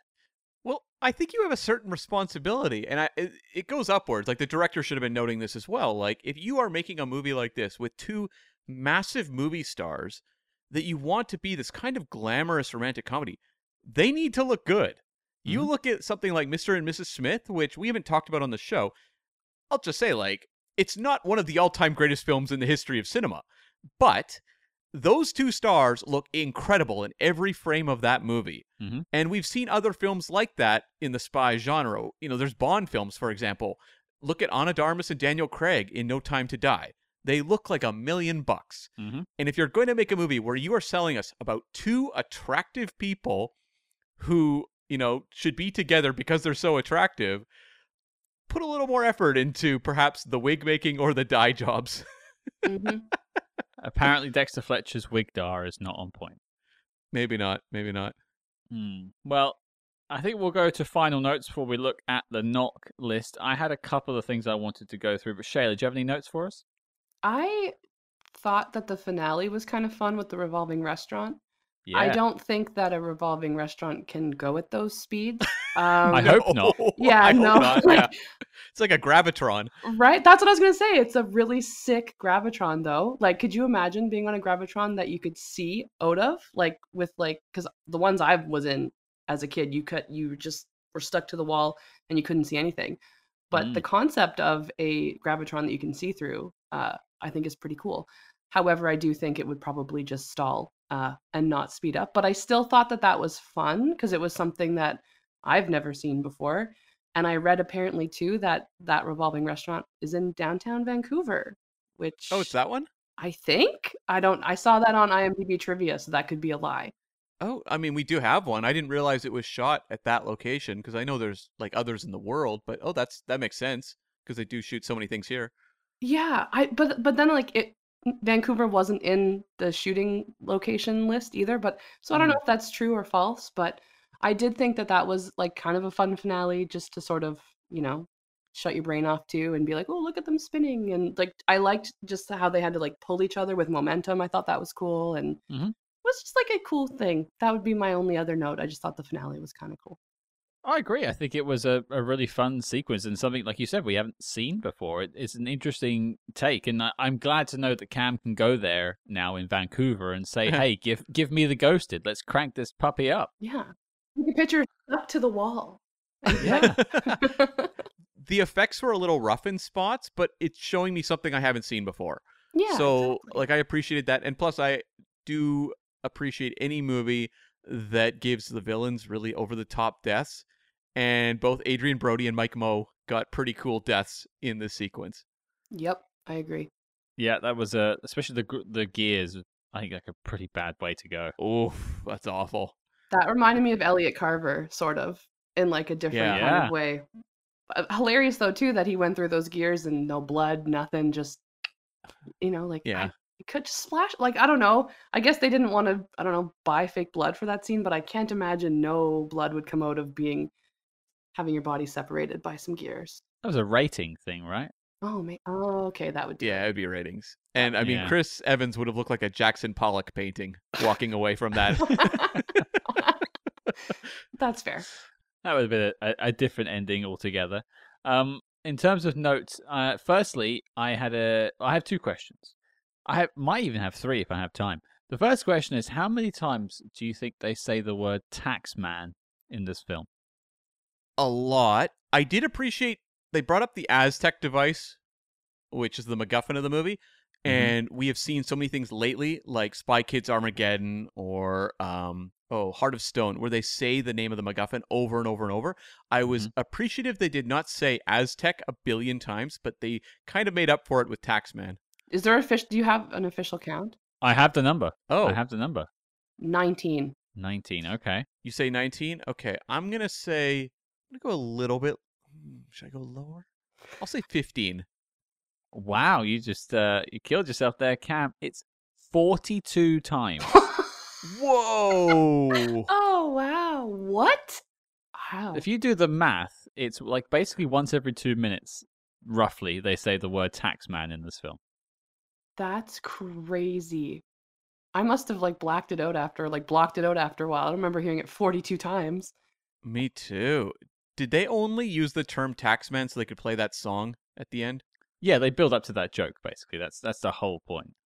Chuckles abound. Yeah. uh, I, I did have a dislike for the, the score actually. I, there's a lot of like soundtrack choices that are very heavy handed in this in this film. You didn't like My Sharona? I like the song. It felt like they found their inspiration for the needle drops in this movie by wandering through grocery stores. It feels like a uh, there's like there's a I think like Uptown Funk drops in at some point, and it's just like uh, yeah, I didn't like that one. There's the that song "Are You Gonna Be My Girl" that showed up as well. I was like, that's in a lot of these things. oof. I liked that one because that that was a I thought that was a fun fight scene song. She's kicking ass on the plane or whatever, and are you gonna be my girl? I I liked it. All right, Shayla's coming out swinging for it. No, no, I was less less positive. I'll let you have it, Shayla. That's Yeah. fine. You can have that one. Um, the other question I had, and this is a, a general sort of like we're all people in the world kind of question, and this film deals with, and its namesake is ghosting. Have you ever been ghosted? uh, I've been ghosted. no, I don't think so. The Lothario over here. I keep hoping you will ghost me, but no. Um, hoping. to the best of my memory, I don't think so. No. I don't think so either. I because you have to like go on dates and want to date people to to get ghosted, and I just would rather not. So Fair enough. Th- Like, these two are cute, cool as a cucumber. I'm out here sweating, just like waiting for someone to reply to a text. Well, Someone- On the press tour, both Ana de Armas and Chris Evans said they'd been ghosted before. wow, imagine So it happens to everyone. who is ghosting Ana de Armas? Please, wouldn't be me. Well, what are you someone doing out with there. your life? Yeah, that's that's fair. And just a, a, a question for you know, a, a, a- again, more of a romance question: Is going to London after meeting someone on a first date romantic or stalker material? Oh, Stalker, stalker, stalker, big time. stalker, stalker. It is unforgivable, and the only reason this movie is able to skate by on it is because he looks like Chris Evans. Had you had Paul Giamatti in that role, which is always my go-to for some reason, and I'm sorry, Paul Giamatti. I'm looking forward to the holdovers. I'm sure it's great, but yes, you swap out those actors, and this is like terrifying. No, it's true though. You're absolutely right. Like, oh my gosh. Oh yeah, he he's it's it. Oh my god, I don't I don't even know how she forgave it. I think that's wild. I Yeah. Oh, the date wasn't that good. I mean, it was good enough, I guess, that she changed her whole outfit and shoes somehow d- throughout the duration. I assume she must have had them in her car or something, but it's kind of weird. But it's also it's one date, and like the way that they talk about it through the rest of the movie, it's like, oh, is he your boyfriend and all that? And he's like, yeah. and it's like, what? like they went out once. True. Uh, oof. I'm I'm getting the feeling that these two are really like cool in like dating scenarios. They do not overshow affection for a while because they're both like, no way, no way. I'm like, oh, maybe it could be romantic. I'm, I'm the loser over here. Whoopsie. I'm an Aquarian, so it takes me a very long time to show any kind of anything to anybody. Uh, So I think that's what it is. Like, remain cool as a cucumber, get to know them as friends, and then make the leap to London. sure. Don't make the leap after the first date. Don't go straight to London. Yeah, no, don't. Yeah. and I'm a I'm a Scorpio, so we're notoriously uh yeah, notoriously aloof. I have no idea what being a Virgo means, but I am one, so Nothing good. Nothing Okay. good. it's the worst. No one wants to be a Virgo, apparently. Stay away. Yeah. Stay away. And I will also finally throw it, and I know I'm stamping on because I'm sure Cam has a note or two. I don't know if you remember Cam, but we did walk past that place in London. Yeah. On our little walk around tour when you came here a few months ago. Yeah, although we were celebrating it more for being a location from Spider-Man Far From Home than we were for um Ghosted. That's very true. That is very true. But yeah, we did sort of walk across that underpass where he gets kidnapped. Yeah, that's true. Small world. That's fun. Yeah, yeah. Didn't we didn't know at the time that we were doing the ghosted tour, but uh, you know, There you go. Small world. But Cam, do you have a note for us at all? Well, I'm now I want to circle back to what we were talking about. Like, it only works because Chris Evans looks like Chris Evans. Okay. What about the whole like bedroom selfie that he has as his like Oof. background on his phone? That's weird. That's freaking weird. Even That's I one know that's weird. But uh, it's and like I, it's no consent. That's the real issue I have with it. Like he's taking Yeah. it without her saying it's fine. It's she's asleep. That's that's weird. Is I mean, look, I'm sure like men could write this movie, but is part of the problem is you don't have like a female writer to like oversee the kind of like the gen- the gender swapping of these roles because. I don't know, like maybe that would have added something because it does feel like it's a lot of creepy behavior that maybe like a male writing team and male director are just like, yeah, and what's the problem? Yeah, but then like the photo thing is mocked by the sister, so I, I that doesn't get Yeah. by without being mentioned. but it lets him off the hook because he's a romantic, Scott. yeah, that, that is that that that is true. Uh, it is pretty unforgivable. Uh, I'm trying to think if there's any other like bad things that happen in that sort of sense. The the photo is pretty bad. hmm The older the sort of uh, George Costanza leave behind is uh, also pretty bad. That was also weird because he's like, oh my god, what am I going to do? I've got to get my asthma inhaler at her house. And I'm like, what? But you could easily get one from a pharmacy. that he never needs again for the rest of the film. I'll also You're add. Right, Oh, you you're it. right. and why was there a tracker on it? Like, these things are pretty disposable. I feel like people with asthma have other means of getting inhalers. He just liked putting trackers on anything, everything. He had tracker a tracker on his cash box too. It's just like what he did in his spare time, just tracked his stuff, just for fun, I guess. Huh. It's pretty creepy. Yeah, but it is still yeah. Like he, I'm still with you though. Like he should have just gone to the pharmacy and gotten another inhaler. He didn't. He didn't need to go to London No. to get his inhaler back. But it's crazy that he doesn't like any of the action sequences. Just go like, oh, hang on, and take a puff of it, just to sort of pay it off. He doesn't once do it. That would have shown maybe a little bit of vulnerability to the character that would have helped. Yeah, agreed. Yeah. Like he, oh, I can't do this. I'm actually having an asthma attack. Please Yeah. help Ana de Armas, and then you know I'll do my pump and get my breath back. Yeah, Have a scene of her talking him through like an asthma attack because having a panic attack Yeah. because of it as well. Like it's coming down on him. Yeah, they're in danger and only her training can get them through this because he is having a complete breakdown. Like, give me that scene. We're rewriting this movie to be a better movie. we fixed it, guys. Chris Hemsworth instead of Chris Evans, an inhaler scene. Man, we are fixing this. The, the earth is healing. and and make sure that they're not they're not a Virgo. and the fact that um, Dexter Fletcher said there was no deleted scenes, it's not even like they cut an inhaler scene from later in the movie. It's like he's saying, nope, we had it all. Nope. Well, we clearly didn't. Yeah. Um. A couple notes I had. I was very excited to see the steps from The Exorcist. I thought Mhm. that was wonderful. Um. And yeah, like just give me more famous movie locations, even in like a you know kind of a, a clunky thing like this. I'm like, oh, that reminds me of a movie I really love. Oh, that was when I enjoyed cinema. Yeah. Yeah, and you know what? Like I got to visit the steps from John Wick Chapter 4 Mhm. during my Europe trip, so maybe I should just do like a tour of famous steps of movies. So I need to go to Washington D.C. and see the Exorcist steps, and the and to Philadelphia to see the steps from Rocky. Do you know what you should call the steps? Ah, I ruined my own joke. Do you know what you should call the trip? The 39 steps. 39. Yeah, that was the joke. Yeah, I knew you were going with that. I, I everyone's groaning at home that I ruined the joke, but just imagine if I pulled it off, guys. Just imagine how fun that would have been. We'll never know now. Nope. yep, nope, nope. Dead. oh well. Just dead.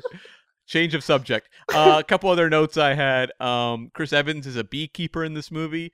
Um, in January, we're going to have a new Jason Statham spy film called The Beekeeper. What is it with beekeepers and spies these days? Was this your stand-up act? Well, What's the deal with beekeepers? What's the deal with the bees? I, I'm not answering that one. You've ruined my joke. I'm going to ruin yours. okay, fair enough. The other note I had was we find out Chris Evans has never traveled. Like that is his great insecurity, which must be a wonderful insecurity to have in life. If my greatest Mm. insecurity is that I've never traveled, like problem solved. But um we find out that he had a trip to like a, a trip to Spain during spring break that he canceled on. And suddenly he's like, "Oh, I've got that voucher." Wouldn't that voucher be like 20 years old and would it still be good? Well, let me tell you a little bit of uh, inside baseball when it comes to airlines. Yeah. They're notoriously stiff with their money. I have been fighting for the last year to keep a voucher that I got given during the lockdown because I wasn't able to fly, funnily enough, to Vancouver. Hmm. And that has been a struggle. That's two years. Yeah. This is like 20 years ago he went to go on spring break. Impossible. Took me out of the film completely. Minus five stars. no stars for you.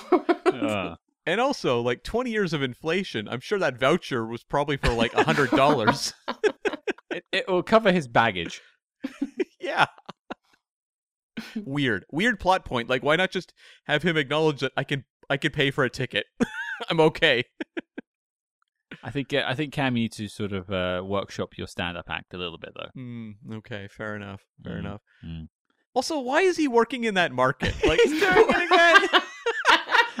What's the deal with markets? What's that market? Like, is he making any money at that market we see him at? Like No, No, he he abandons left. it. he left, he abandons it, and then he takes over that other woman's booth and like is trying to talk people out of buying that woman's stuff. I'm like, this guy should not be working in the market. He should just be like in a field somewhere, alone.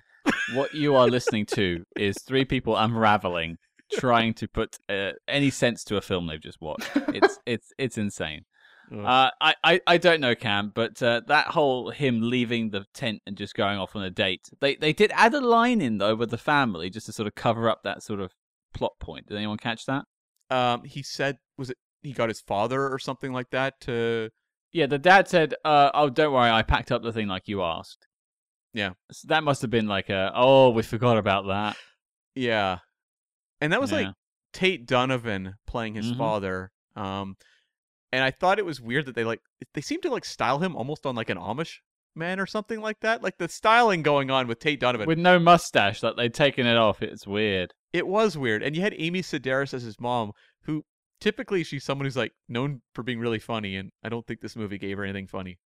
Uh, she's in the blooper reel, and all of her lines are different. Oh, So I have a feeling it's all sort of ad libbed, interesting. okay. and she's actually quite funny in the outtakes. Okay. She's very saucy in the outtakes. A lot of uh, yeah. lot of uh, crass humor. Let's put it that way. Adrien Brody said he did a lot of improv and that all of it was cut. I, I thought there were no cuts, Cam. I thought it was a perfect No. film. I think there was bloopers, but there weren't any scenes that were Uh. not uh, featured in the finished film. Right. Okay. Okay. Well, we've clearly lost our minds. Cam is over there working on his stand-up act. Let's knock this one off the list. Shayla, over to you. As you're the guest, you always go first. Do you think Ghosted should be making the NOC list? Absolutely not. it should not be making the NOC list. It should be ghosted from the NOC list if that's even possible. Great film. Keep it away from any lists of goodness. Like there's positive lists and negative lists. Keep them on the negative one, not the knock one. Mhm. That's a positive one.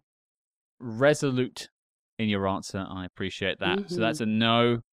No to Ghosted. Cam, what about you? Can you save this film? Can you resurrect the spirit? I'm the wrong person to ask. Uh, Mm. Yeah, it's a no for me. I will say this, like I looked at my letterboxd after I'd watched the movie, and it is like a sea of people who would like give me it like half star reviews and things like that. Like just like the angriest, you know, like spiteful critiques of this movie. And I'm like, come on, guys. There's Mhm. so many worse things out there.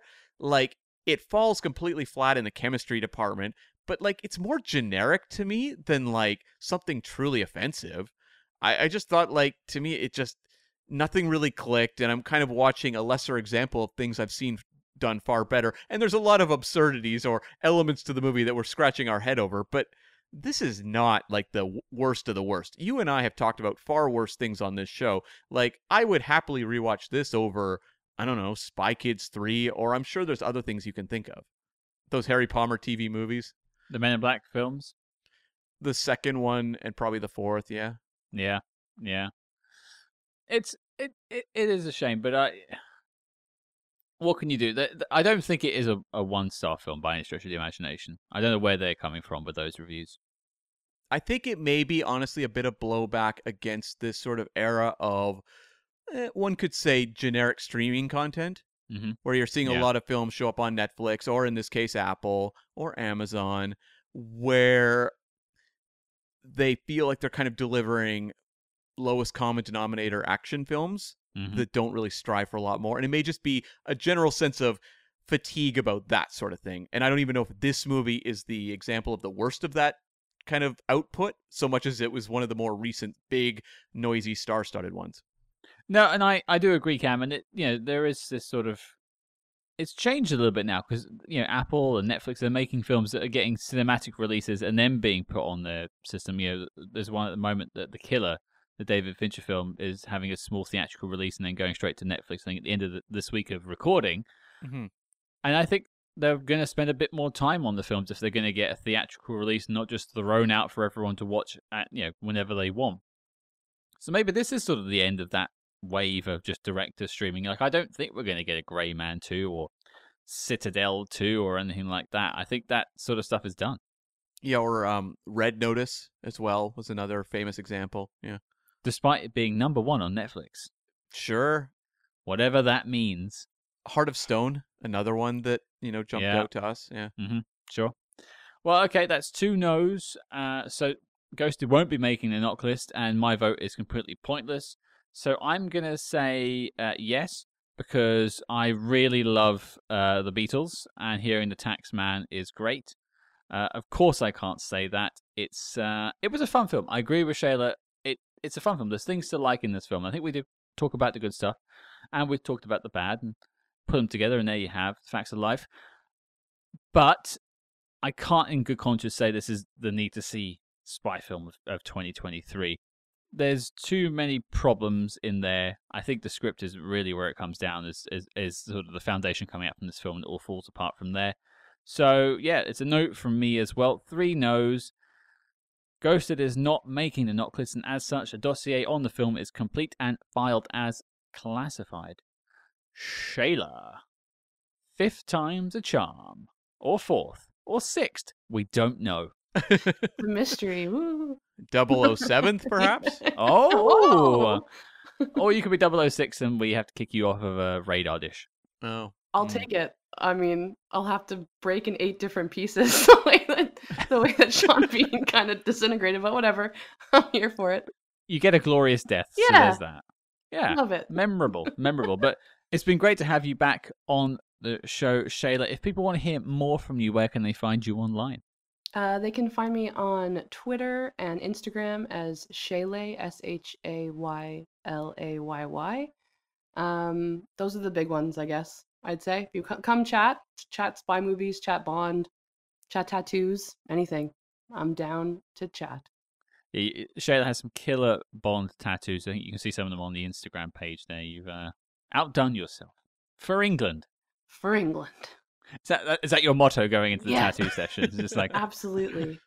and I'm excited actually because coming up next month, I am getting, I don't even know if I should announce this, no, but I will. I'm getting um Sanchez's iguana tattooed on my other arm. Yeah. Whoa. I'm very excited. I'm excited. I want to see this. Uh, yeah, this is that's that's tremendous. You can pretend it talks to you as well. Yeah, like I'm excited. It's gonna have the diamond choker and everything. It's gonna be my my new pet. I'm very like did what did it ever have a name? Like did he give it a name? Or was it just iguana? I don't remember a name. Me neither. But I just Let's like Throw it out to the universe, listeners. Did the iguana have a name? Let us know at Spyhards at Shaylay. Let us know because we want to know if that iguana had a name. yeah. Hmm. But it's been a pleasure, Shayla. Thank you once again. And everyone, you'll find links in the show notes below if you want to find Shayla online. I'm sure she'll be tagged in all of our social media posts because that's what we do. Shayla, thank you very much. Thank you so much. It's been a blast as always, and I can't wait for number six or seven or eight or wherever, whatever time I'm on again. 67, whatever. yeah, you know. Yeah, yeah. Well, there you go, folks. That was our chat about 2023's Ghosted. Cam, what a time. It was indeed, Scott. We lost our minds by the end of the episode, but uh, I, I think we had some fun. But uh, the question, as always, goes to you, Mr. Smith. What are we talking about next week? Scott, we are closing out a franchise, hopefully. Uh, we are looking at the second and third Cats and Dogs films. We're looking at Cats and Dogs 2, The Revenge of Kitty Galore from 2010, and Cats and Dogs 3, Paws Unite from 2020. This franchise has taken us on a real journey, and let's see where we wind up by the end of this episode. We chose to put these two films together because uh, Cats and Dogs 3, despite having a, a, UK theatrical release, was actually put out on basically DVD and Blu ray everywhere else around the world, probably on streaming as well. So it was uh, it's kind of on the cusp of something we would cover. So we decided just to roll them both into one review uh, and uh, just continue to lose our minds a bit more. Mm-hmm. That's right. But don't worry, folks, we will find out if both of those films make the NOC list. Can a 10 year hiatus between two and three cause it to rise to the level where it could be joining uh, some of the greatest films of all time? We will find out next week. Your mission, should you choose to accept it, is to join us next week as we take a look at Cats and Dogs 2, The Revenge of Kitty Galore, and Cats and Dogs 3, Paws Unite. And if you like what you heard on this episode, please consider joining the Spy Hards, Die Hards, and leave us a five star review wherever you're listening to this podcast. And do not forget to follow us discreetly, as always, on social media at Spy Hards. That's S P Y H A R D S on Facebook, Twitter, and Instagram. But until next week, folks, I'll be working with Cam to improve his stand up.